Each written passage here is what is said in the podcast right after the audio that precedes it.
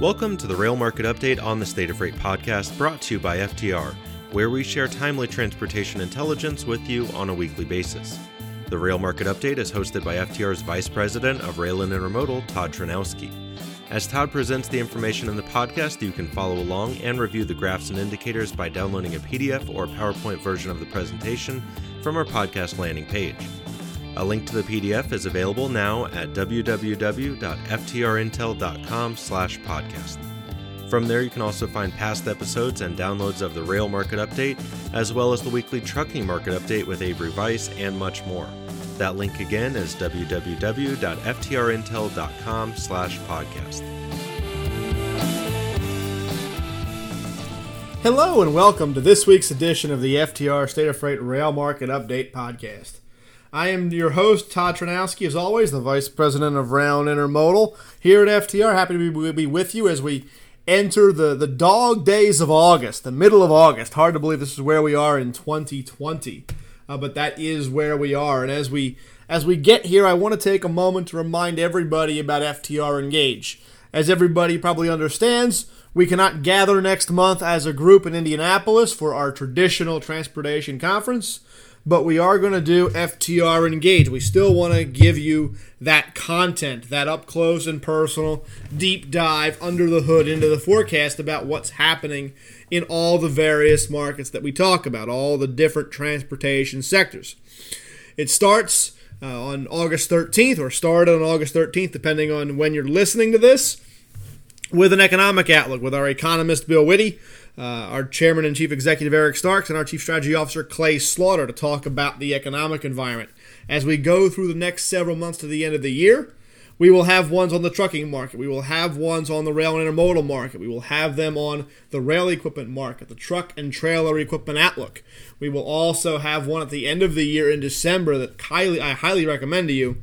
It's going to have all the FTR experts together uh, in December to talk about what things look like in 2021 as we get out our, our cloudy crystal balls and peer into them and try to predict uh, what 2021 is going to look like. Obviously, I don't think anybody predicted what 2020 was going to look like uh, where we are now, but we'll try to provide some insight uh, on 2021 to give you a sense, help you plan your business and what to think about going ahead. Uh, they're very reasonably priced. They're $200 a session uh, $1,200 if you buy all six. However, if you are an FTR subscriber, or if you attended the conference in either 2018 or 2019, they are free with our compliments so that you can join us and be part of the action and get your questions answered. We want everybody to engage, as the name indicates, uh, to try and be part of uh, the conversation as we go through the balance of 2020. And with that, let's transition. Let's talk about this week. Let's talk about where we are here in August, things in the more immediate term. Really, not much has changed. Intermodal continues to show strength, but we still have those lingering doubts. We still have those questions about how how long term is this going to be. Uh, rail service continues on, on its trajectory, uh, and carload markets they're flat. They're they're like a dead cardiac patient. They're really just a flat line as we look at them uh, where they are going forward. And the question is, what's going to be the catalyst for growth there? Where are things going to head? And we'll try to answer that a little bit as we go forward here. The intermodal markets.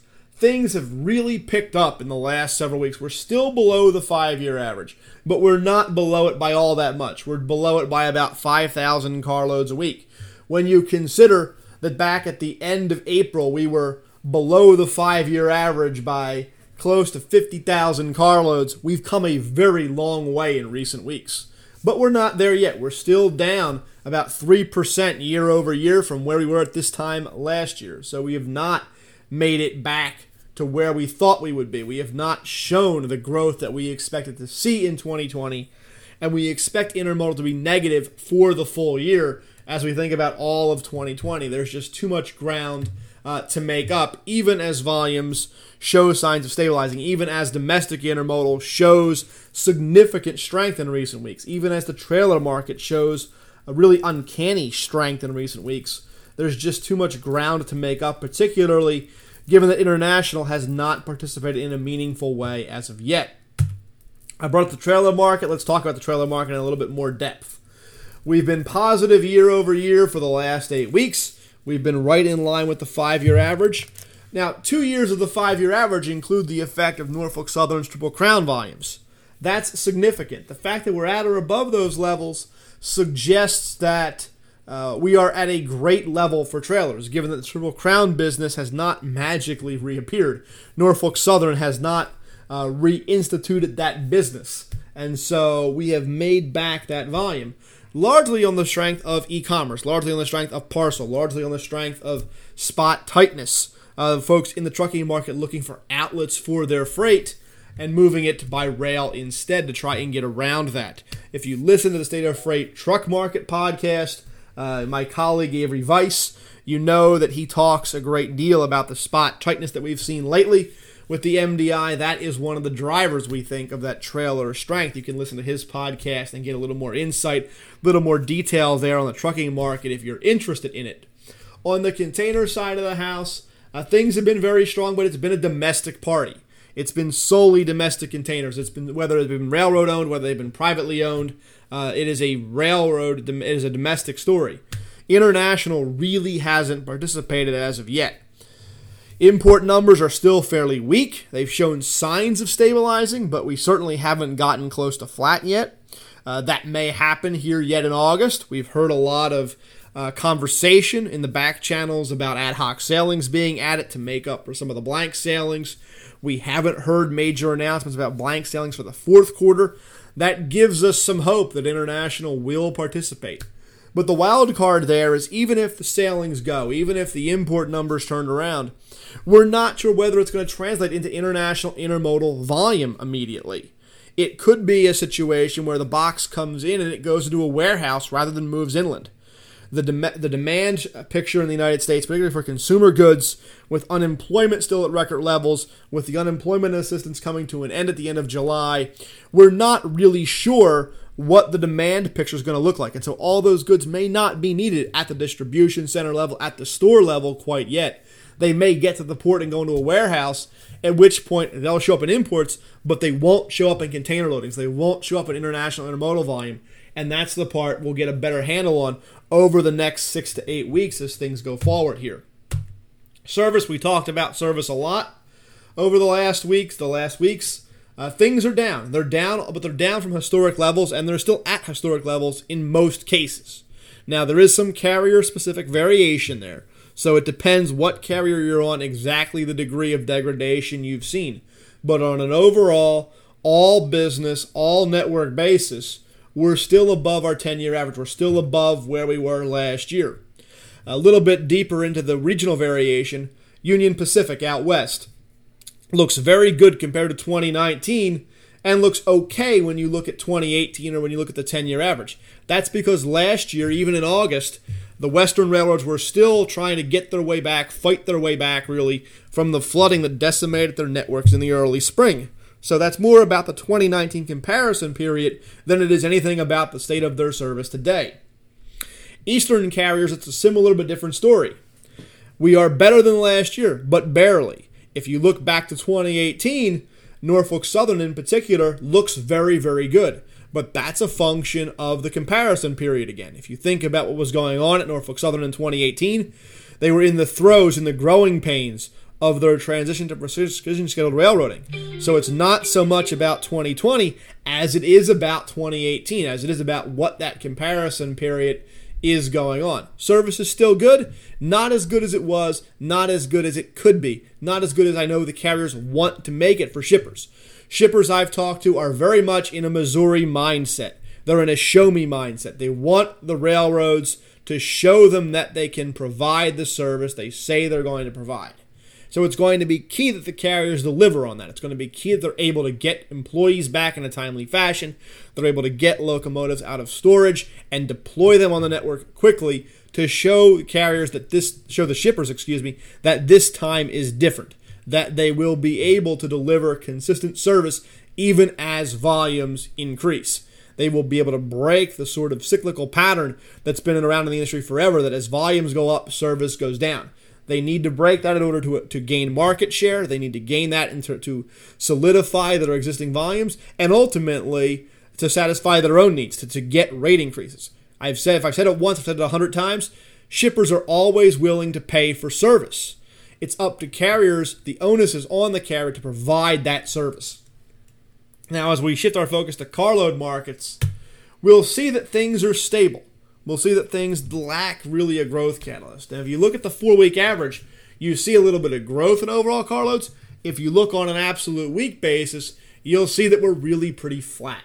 We're still down 15% on a year over year basis. We are still fit 40 to 50,000 carloads below where we would be on the five year average basis. The carload picture is not a happy picture, even though it's stable, even though it's showing a little bit of sign in the right direction. It's nothing to, to write home about and celebrate when we think about overall economic activity, the industrial economy, and those things that, that fuel the carload market hammering the home point home a little bit more economically sensitive freight which i'll remind you if you're not an ftr subscriber or if you're not as familiar with, with this podcast and how we measure economically sensitive freight means we pull out the coal we pull out the agriculture and pull out the petroleum we look at just those sectors that are more closely tied to the fundamentals of the underlying economy and it's a very similar story to what you're seeing in the overall carload markets you're seeing stability but you're not seeing growth we're 20,000 carloads a week off of our five year average number. We're still down double digits on a percentage basis from where we were in 2019. The numbers are not good. They are not numbers that you want to celebrate, uh, but they are stable. They are moving uh, in the right direction. The coal market, transitioning to some of the bulk sectors, the coal market is stable. You're seeing a little bit of an uptick. You're still down 25% year over year. It's nothing really to write home about. You're right about 65,000 carloads a week, give or take. That's about 25,000 carloads a week below where you would expect to be. So when you look at coal and you look at economically sensitive freight, you can see where the carload declines are coming from. Yes, coal is a part of it. Coal is not the whole story, as we saw with the economically sensitive graph. The grain markets. Grain has shown some life recently. It's essentially in line with the five year average, and it is a sector that we expect to show uh, positive comparisons through the end of the year. The growing season was much more advantageous this year than it was in 2019. You have a lot, you have very easy comps to the back half of the year in 2019. We expect grain volumes both year over year and on an absolute basis to show gains as we go to the fourth quarter, as we go through the balance of the year. Chemicals markets, again, sort of like a lot of the carload sectors, they're stable, they're not growing. If you look at the rail recovery indexes on FTR's coronavirus page, you'll see this. You'll see we indexed the volumes back to uh, back to February as well as their seasonal patterns, and you can see we're not moving a whole lot. When you look at that page, you'll see there's a lot of flat lines. There's a lot of dead cardiac patients there, where the line just uh, stays flat over time, which is not a healthy situation. Uh, in the chemicals market, we're really just adhering to seasonal behavior. There's nothing to really see there. Uh, there's nothing that, that, portends that we're going to grow. On the flip side, there's nothing that portends that we're going to uh, have an issue, that we're going to have uh, a significant downturn either. Petroleum products have been a little bit of life here lately on a four week average basis. On the absolute week basis, it's really not much at all. We're still down close to 30% year over year, and as we've said before, until crude prices rise, we don't see that changing. We don't see this these volumes materially moving higher until the crude price responds. It's probably going to take 2021 for that to happen. We don't see crude prices coming back until the underlying economy recovers in a meaningful way, and we don't see that really happening until we get into 2021. Stone, sand, and gravel. There's been a lot in this number. We've talked a lot about it in previous weeks uh, it is very weak. You know, we are several, 7,000 roughly carloads a week below our five year average. We're down close to 30% from where we were last year. A lot of headwinds in this sector from uh, the lack of municipal and federal budgets for infrastructure investment to uh, a mild winter last year, meaning that municipalities don't need to restock uh, the rock salt inventories to the drilling sand situation. Uh, there's a lot of headwinds here. None of them are going away anytime soon. Uh, if you're in this sector, if you own equipment in this sector, uh, prepare to be in it for the long haul. Uh, lumber and wood, another one of those economically sensitive commodity categories. not a whole lot here. Really, just seasonal behavior. And this is a little bit weird, as I talked about last week. Uh, with housing, you would expect to see this uh, ramp up. It really hasn't. The delta between where we are and our five year average is closing a little bit, but it's a little bit. It's not going back the way intermodal is, back to its five year average. It's not uh, showing real life. It's just sort of treading water. Pulp and paper is a, a very sad story. Uh, we're down about 10% year over year, not moving a whole lot, about a thousand carloads a week below the five year average. You look at that and you say, Todd, it's only a thousand carloads a week. Well, it's only an 8,500, 8,000 carload a, a week market. So when you take a one eighth of your volume away, that's a significant variance. That's a significant movement that uh, shows that things aren't growing in the pulp and paper sector.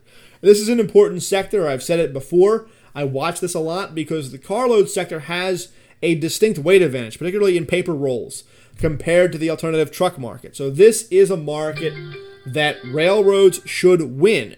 Railroads should be able uh, to show traffic growth here, particularly as corrugated board demand, particularly as box board demand uh, increases with all the e-commerce shipments that we're all doing as we all stay home. Uh, you would expect to see this group show some life, and it just hasn't. Uh, wrapping up automotive. Things are bouncing back here, but they're not bouncing back quickly. They've sort of leveled off since we got the initial surge of activity when automotive plants reopened. The five year average number is a little bit low right now because of the traditional uh, July August shutdowns for retooling. We don't expect to see those this year. As we come out of that, we're going to be watching very closely to see if volumes continue to parallel the five year average or if they stay uh, below it. Our expectation is that they're going to stay below it. Auto sales have not recovered to pre pandemic levels, and you wouldn't expect to see production remain at high levels uh, with sales not getting back there as well. But we'll have to keep an eye on this as we go forward to see if there's a, there's an upside to that number or not.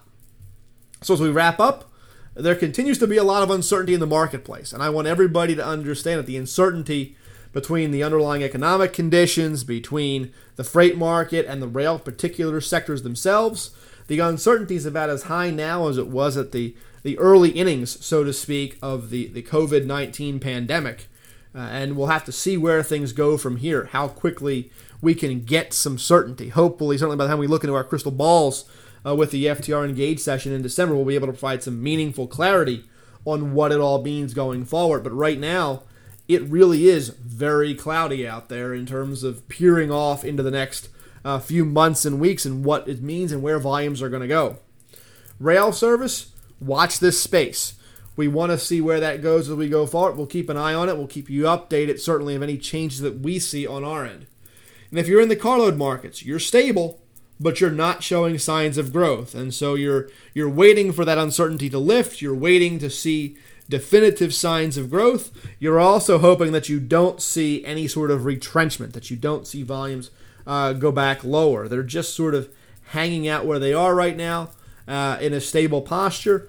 You're just waiting for that to change, keeping an eye on the things that could cause that to change uh, in your business.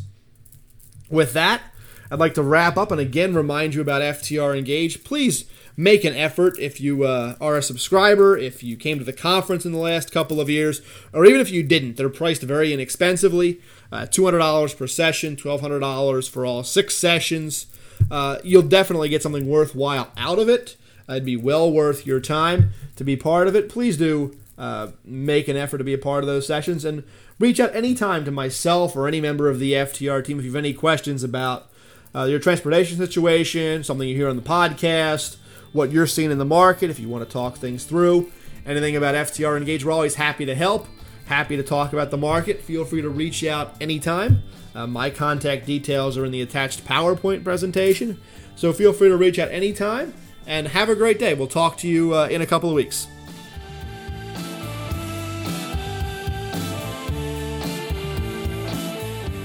That's it for this week's Rail Market Update on the State of Freight podcast. The Rail Market Update will be published each week along with a downloadable PDF of the presentation.